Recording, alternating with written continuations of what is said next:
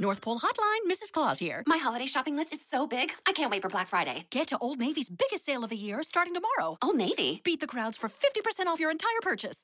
50% off? Plus, this Friday only, Old Navy's famous cozy socks are just a buck in stores. Old Navy's giving $1 for every pair sold up to a million dollars to boys and girls clubs. So I can do good, look good, and get 50% off your entire purchase at Old Navy and OldNavy.com. Valid 1121 to 1123. Exclusions apply. See store for details. Cozy socks valid 1123 in stores only. Limit 10. You've tuned into the Dr. Lo Show with naturopathic doctor Dr. Lauren Noel, where you hear the best in natural medicine, nutrition, and mindset from the world's top doctors, authors, influencers, and Dr. Lo herself. Trying just to pop a pill for a symptom? You've got the wrong exit. Seeking doable ways to live a happier, healthier life and have fun doing it? Welcome to the Dr. Lo Show.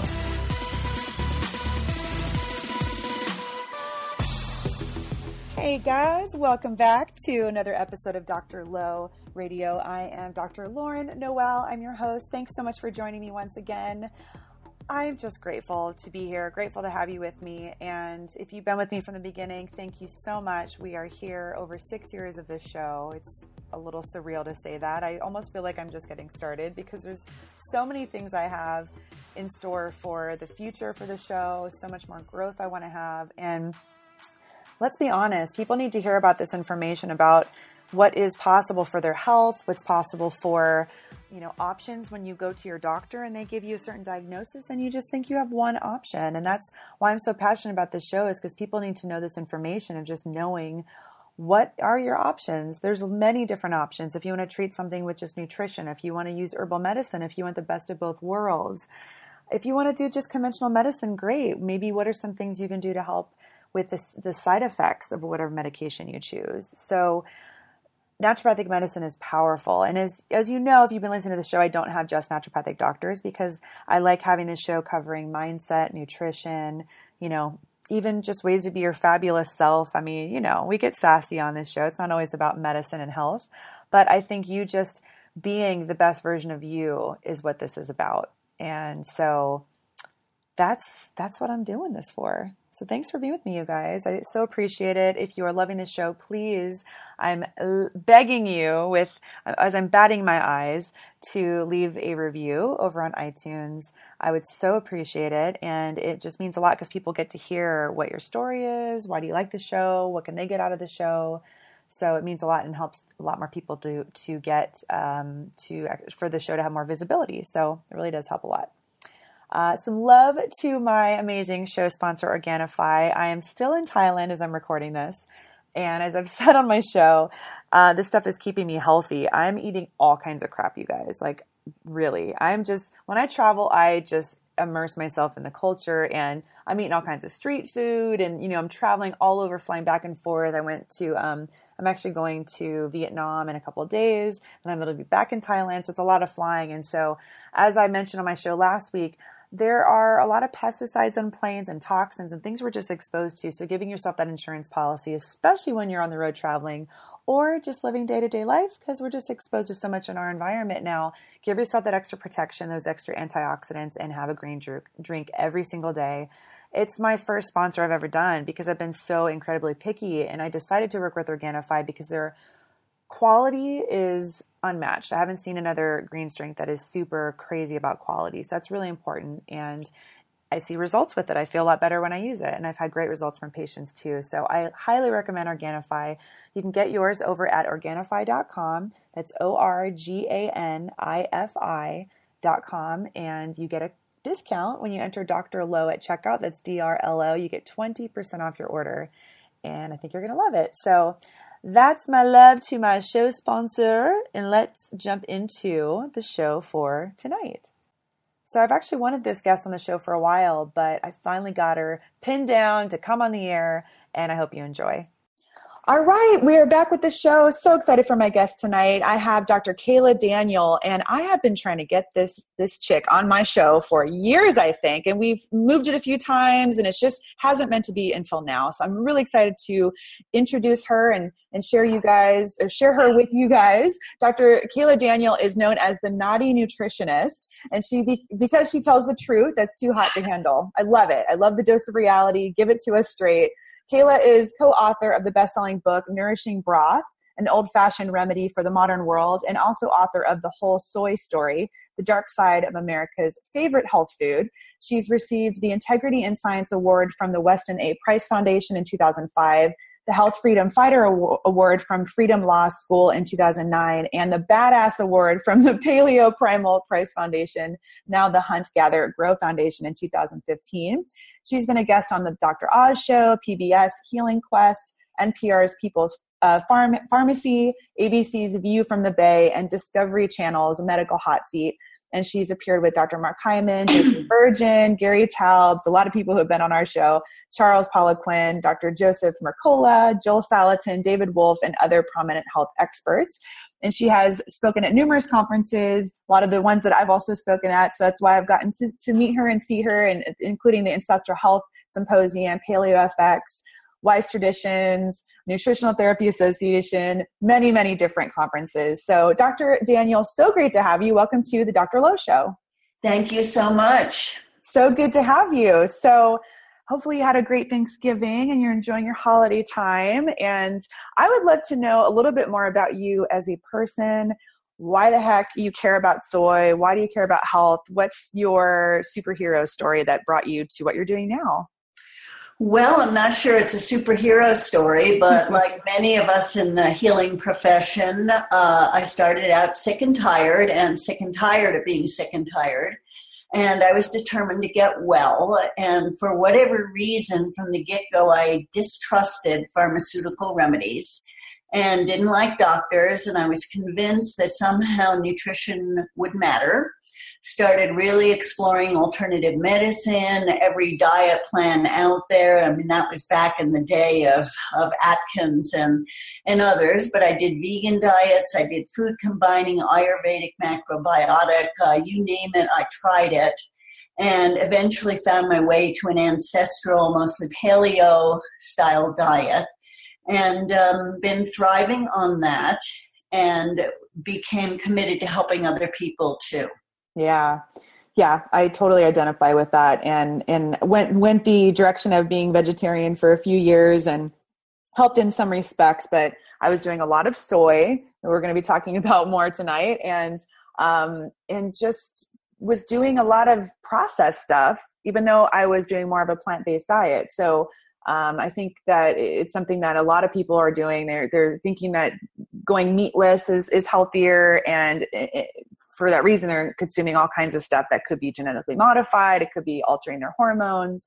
So um, important that people really know this stuff because maybe you would be, you know, reaching for the garden burgers or the soy sausages if, if some of this information is is known. So um, so really cool. Let's let's jump into this topic about soy. So how how in the heck did soy ever become a health food anyway? Where did that that leap happen?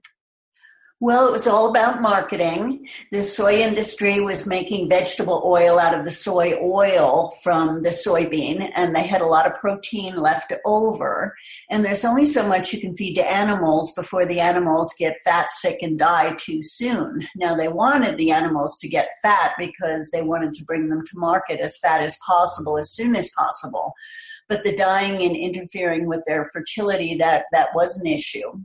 So there was only so much soy protein they could feed to animals, and that despite the USDA spending decades and using some top scientists to try to solve some of the problems with soy protein.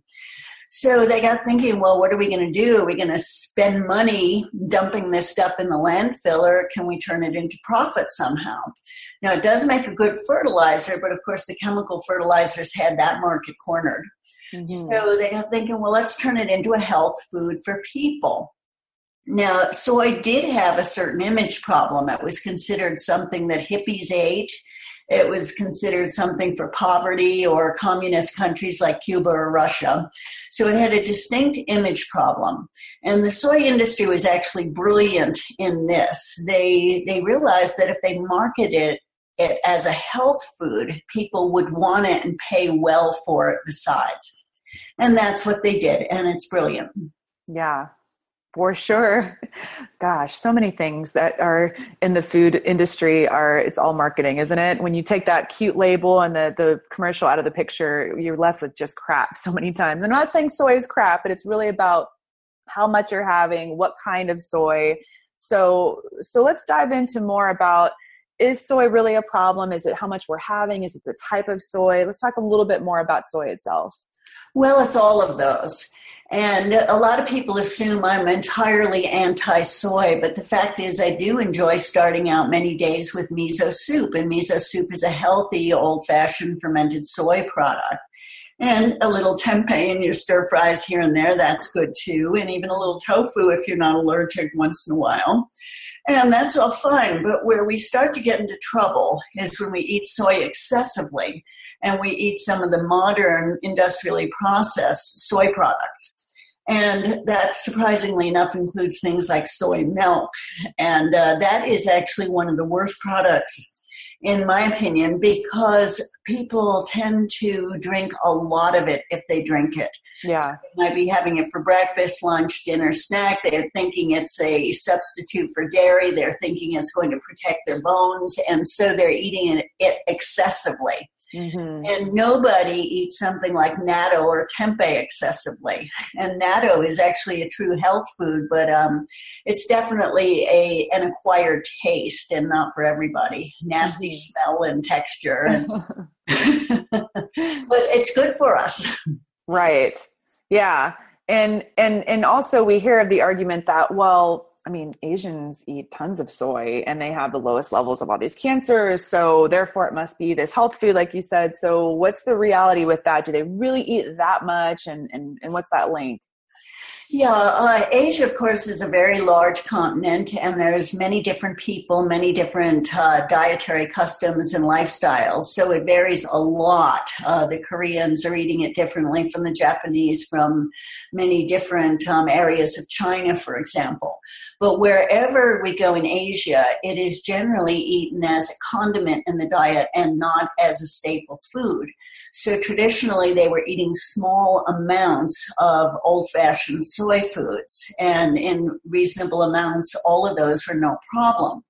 But in the US, where it's being marketed so heavily as health food, certain people in the population, often vegetarians, vegans, health conscious people, particularly vegans who are trying to to do a low carb diet, they end up doing a lot of soy, and that becomes excessive consumption. And the health problems that can ensue range from digestive problems to malnutrition, immune system breakdown, attention deficit disorders, even causing cancer and heart disease, which of course we're all told it prevents. So, a lot of people do assume Asians eat a lot of soy, and they assume that Asians have lower rates of cancer.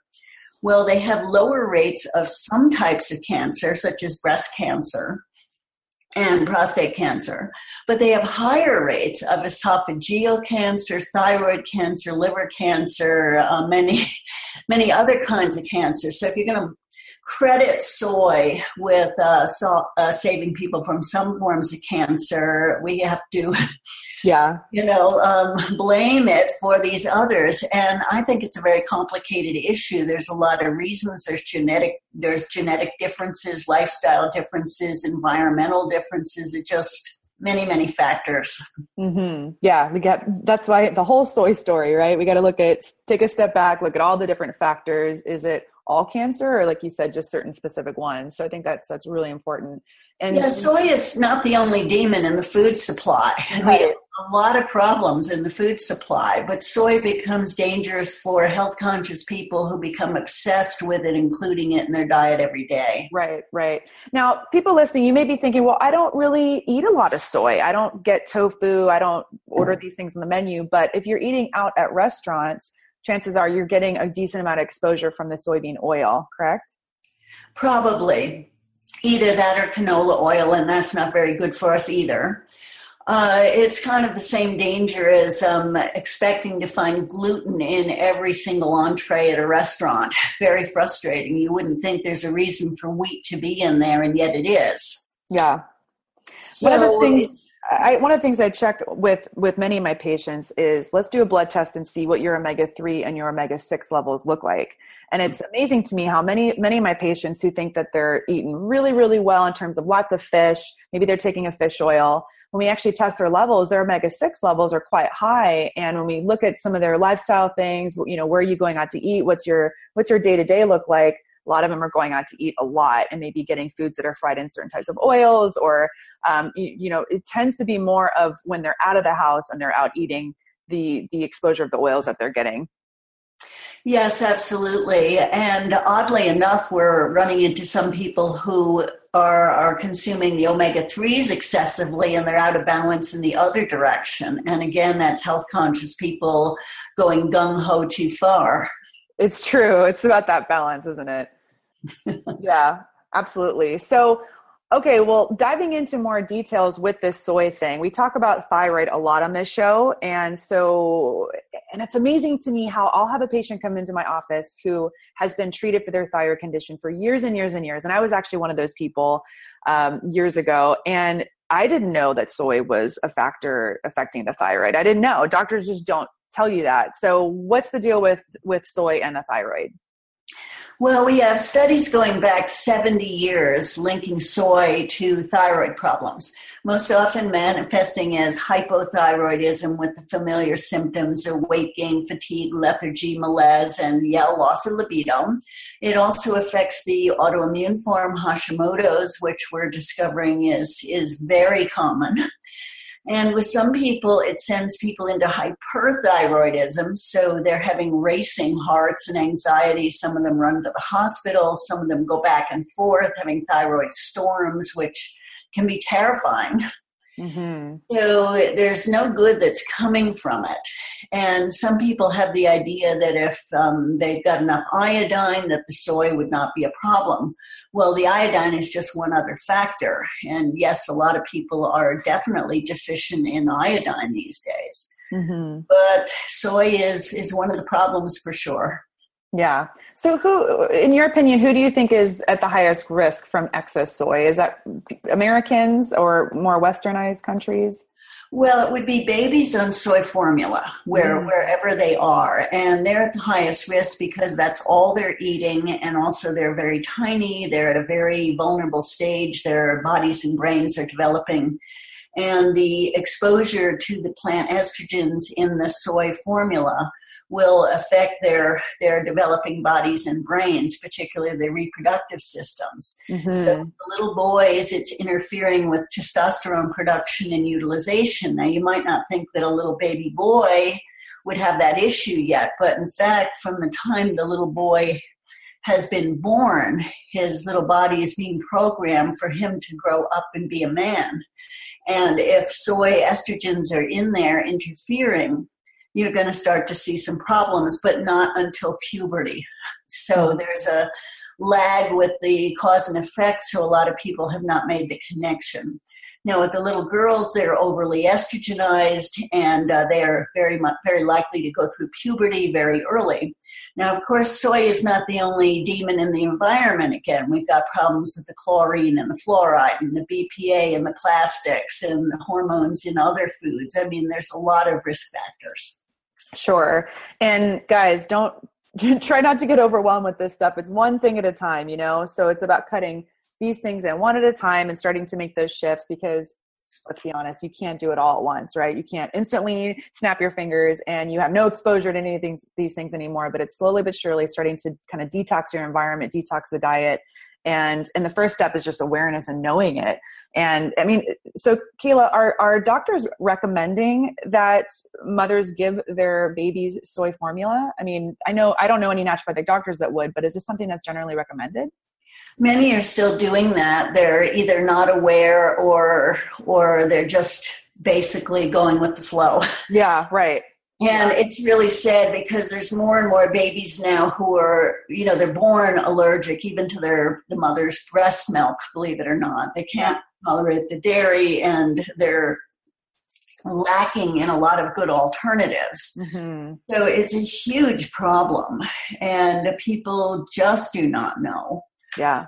Um, but another risk group would definitely be health conscious, middle aged women who've heard soy is going to help them with menopause. And the research on that's actually inconsistent and contradictory, but uh, we do know that it's going to really bollocks your thyroid. So, you know, even if it does benefit you and you're one of the people who has reduced hot flashes, why would you want it to harm your thyroid? Mm. So, um, couple alternatives then because we always love talking about solutions for people. So it, let's say you're a mama who your doctor's recommended hey i want you to do a soy formula. What would be some alternatives? I've, I've seen a, a great recipe on the weston price foundation website where you can make an at-home um, formula. Is that what you would recommend as well? That's what i did with my children and my children were adopted so I did the homemade formula recipe, and that was wonderful for my children. And there's several of them. Uh, some of them are with a, with preferably with a raw cow's milk, or it could be a raw goat's milk. Or now we have uh, access to an amazing product, camel's milk, which is just amazing for these children with their you know immune system breakdown and uh, with their allergies etc i remember the first time i saw camel's milk on the shelf i had to do a double take. I said really? Is this what we're doing now? But i've it's it's apparently it's worked great for so many people it's amazing. It helps so many get over the hump, shall we say. I love it. I love a good uh, nutrition joke. And the only thing I would um, I would wish caution is uh, with the homemade formula from the Weston A. Price uh, Foundation's website, do not use the fermented cod liver oil. You cannot ferment oil, it goes rancid. Hmm. So if you're going to use a cod liver oil, a regular cod liver oil. Okay, good tip. So, okay, so let's say for women who are having tons of hot flashes, they don't want to use nat- you know hormone replacement therapy for whatever reason and they're finding that soy is really helping with them what would what would you recommend for that just keeping it uh, uh, as low as is what's helping with hot flashes and doing lab work to make sure that the thyroid isn't being affected or uh, do you just recommend no soy at all and they try something else i would be very leery of the soy because you don't want to put your thyroid at risk yeah so i would definitely get off the soy now, what to do instead? Uh, a lot of the women I work with as clients have very high copper levels, and eliminating the copper can really help with hot flashes and also for younger women with PMS or any kind of reproductive problems. And also with the mood things, the mood swings, the anxiety, the depression, a lot of people suffering from that have high levels of copper. Mm-hmm. So that might be something, but that's not, you know, that's not a quick fix. I know people want a quick fix. Yeah. Well, what I've seen for patients is I, have used a, an essential oils protocol that, that's worked great for, for a lot of my ladies and, and, and working on some of the underlying things like adrenals and blood sugar regulation. I, I've had several patients, they cut out sugar and their hot flashes go away. So it's really about getting to some of those underlying issues that affect your hormones and and you know maybe maybe using some bioidenticals is what's needed but um but yeah I, I do agree with you i think that using excessive soy to help with that it, it, like you said it's helping with the hot flashes but then boom you, you can have some thyroid problems as a result yeah, and I think cleaning up the diet, what you were saying, getting the sugar out, that's huge. And uh, those who look at, say, the gluten issue and these are difficult things for a lot of people. They have to make some big changes in their lives, and we have cravings and addiction for the sugar, for the wheat, for the starch. Yeah. It's not easy. It is not, it's simple, but not easy, right? exactly. yep. Yeah. So let's talk about sex drive a bit. I know that you are the naughty nutritionist and uh, you are, you don't shy away from some of the topics that make people feel embarrassed sometimes. Let's talk about sex. Let's talk about libido is it is it true that soy can dampen sex drive what do you what do you see with that it sure can and in uh, asia where they consume the most soy it's in the monasteries. So in the zen monasteries it seems like the monks noticed that when um, the tofu consumption went up the, the naughty behavior went down so so that became a staple for the diet in the monasteries. Mm. And there are anecdotes about Japanese women feeding their straying husbands extra doses of soy so they lose the ability or or the the desire or both. Yeah. well, I guess you can uh, sprinkle a little bit in your husband's, you know, smoothies if he's a little too randy for you. But it's probably probably about more about looking at getting your own libido going, right? Cutting out soy on your own. So, so let's um, let's talk a little bit about maybe vegans or vegetarian men who who decide to add in a lot of soy in their diet. So, what is what is this doing to their own hormones? Well, uh, what they tell me, and they're often very angry, and I get a lot of very angry emails and angry comments on YouTube or wherever. they, claim that they're the healthiest they've ever been in their lives, that they've they're very randy, they've got very healthy libidos. Or alternatively, they claim they no longer have an, a libido because they've become enlightened. Huh. Okay. Now, what I hear from their girlfriends is something, something else.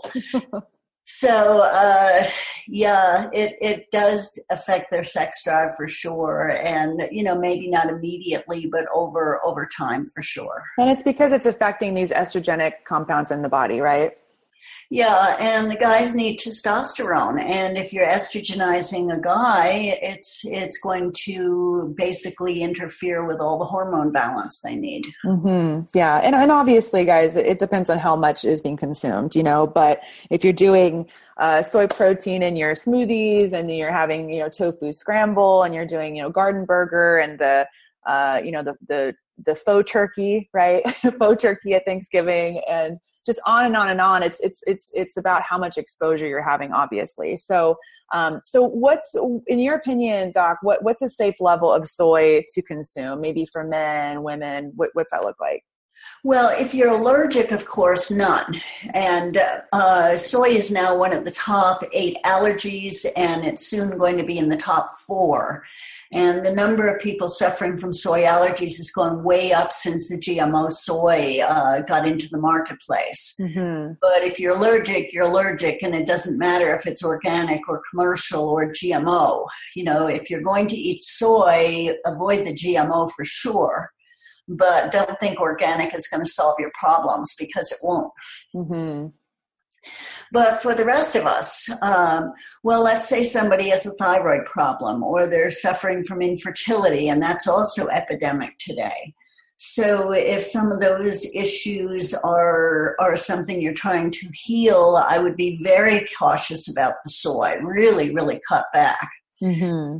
So, for everybody else, um, I would say what I do pretty much, which is I do enjoy some miso soup, a little tofu once in a while, not worrying about it, say, at a vegetarian potluck. Um, I have not found a good source of natto, so that's not been an issue. Have a little tempeh once in a while.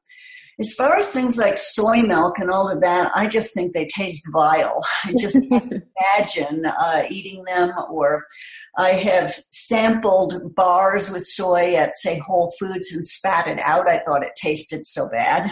Yeah. So I think once you start eating real food, you know, with a lot of good fats and butter, uh, these soy substitutes just don't cut it. Yeah.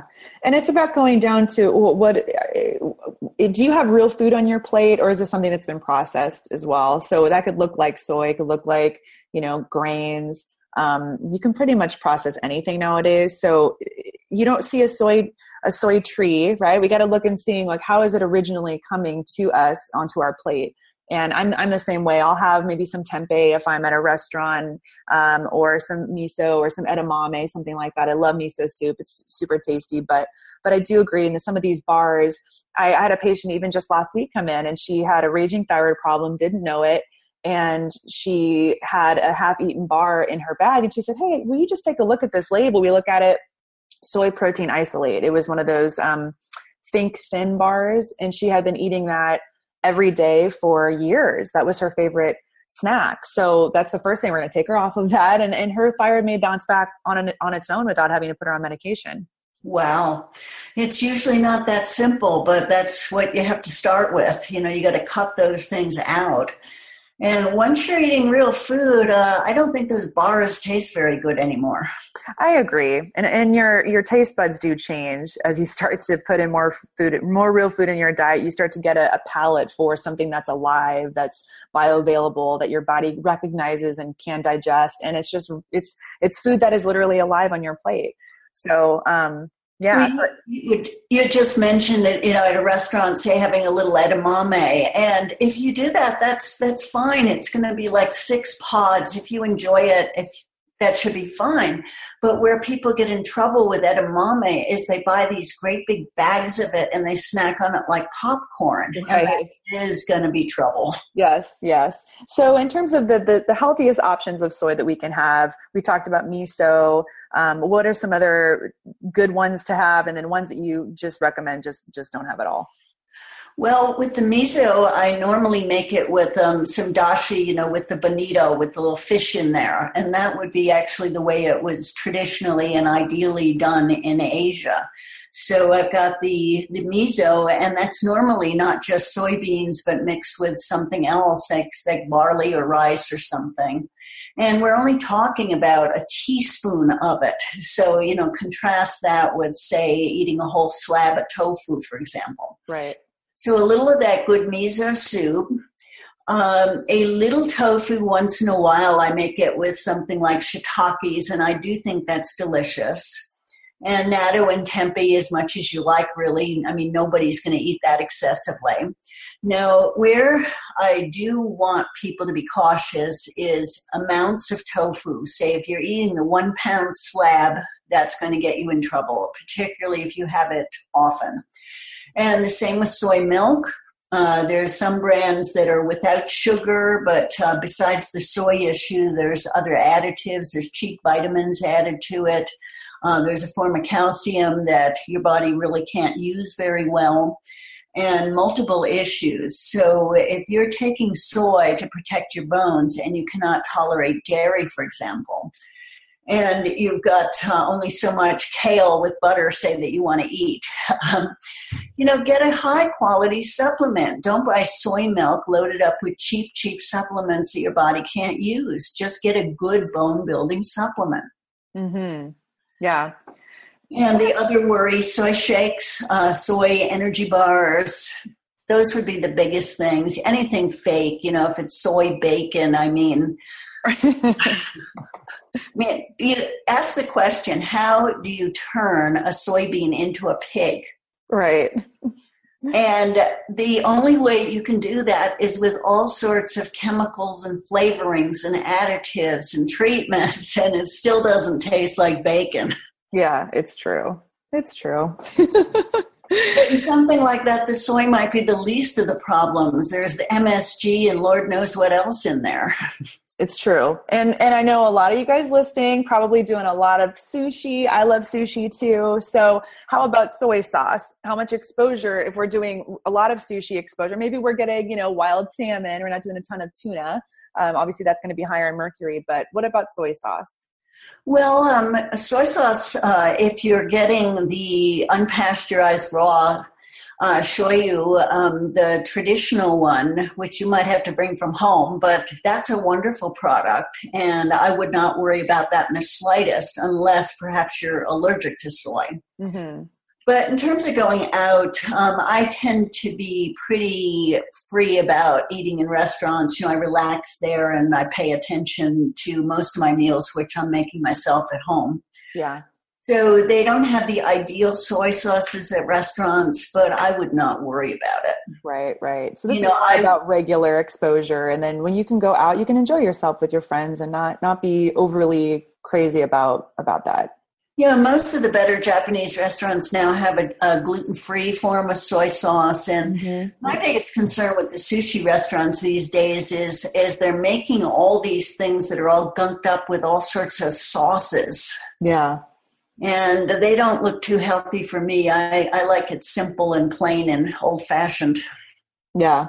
Yeah, I usually get um, seaweed salad and, and get, you know, maybe some like a salmon roll or, and then I don't feel bad. I, am the girl who I'll have my own sauce in my purse. I, I have no shame about that. But most places I go, they'll have a gluten free soy sauce. So it usually works out. Um, yeah, and with a lot of it, I notice it doesn't even really need more. Uh, it's already got plenty of flavor. Yeah, it's true. It's very but, true. You know, just a little light dipping. I, I don't think it's an issue, but if people are allergic to soy or or uh, they're on gluten free diets, that's something to be careful about. And when you're ordering, you'd be amazed at how many of the sushi rolls and things have some kind of gluten in there. Yeah, right. Yep. It's very true. Well, I, I love this. And I, I think that, like I said, awareness is the first step, but just knowing where all these little exposures are is, is something simple you're doing in your diet, diet on a daily, getting in the way of things. Is it increasing certain risks for you or maybe inhibiting your thyroid? So just knowing this stuff and looking at the labels.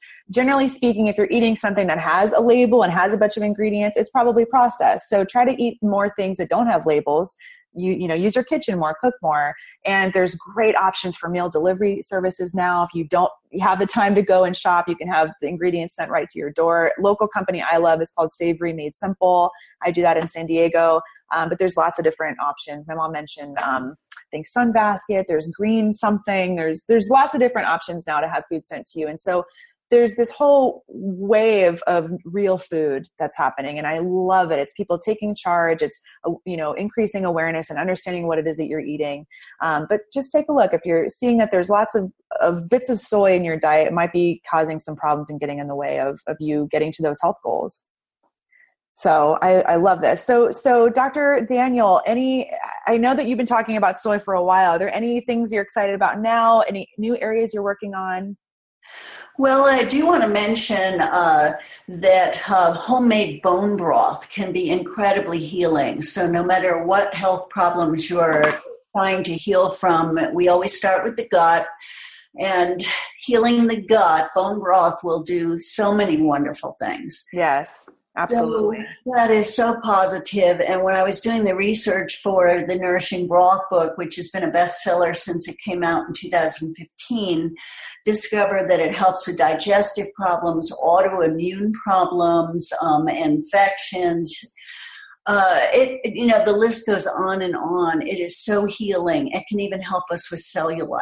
Mm-hmm. Yes, I love that you mentioned that. It's great for the skin. I have started doing a cup of bone broth every day and it's i swear it is such a game changer for me and especially in this awful cold winter san diego winter uh, no it's it's nice to just warm up and, and have that little ritual in the morning of broth and if you don't like the taste of it you can make it into ice cubes you can throw it into different recipes you can put it in smoothies you don't even taste it so i love i love the broth it's huge I love it too, and it's an original fast food. Really, um, yes, it's going to cook for hours, but you don't have to hover over the stove. Right? Yeah, just leave it, let it do its thing.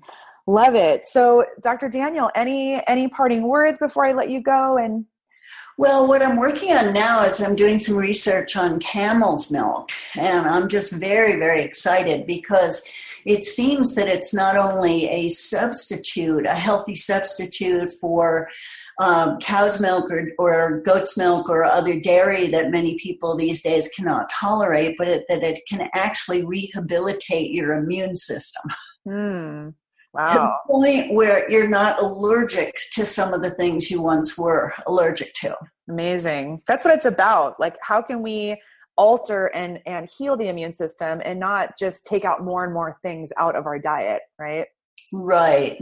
Yes, building up this resilience to where our body can be strong against these different offenders, and and especially as as our world becomes and not to be a Debbie Downer, but increasingly more toxic, that's so important to continue to strengthen and and balance our immune systems. So I'd love to to be in the loop on more, you know, what's going to be uncovered about camel milk. yes, thank you. I love it. Well, Doc, thank you so much for being so generous with your time and spending some time with us and shedding some light on the topic of soy and the other things you're working on. I so appreciate it. And I'm just wishing you the best in your uh, endeavors moving forward. And um, so, so thanks again for being with us.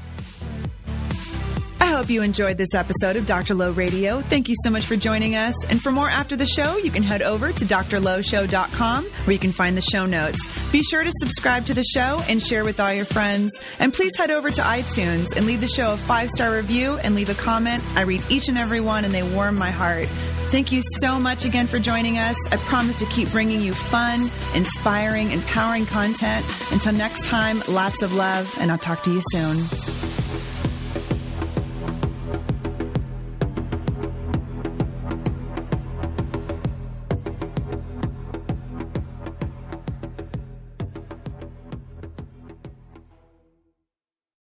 This is your wallet. I've got my hands full with your credit cards, ID, and that Froyo loyalty card.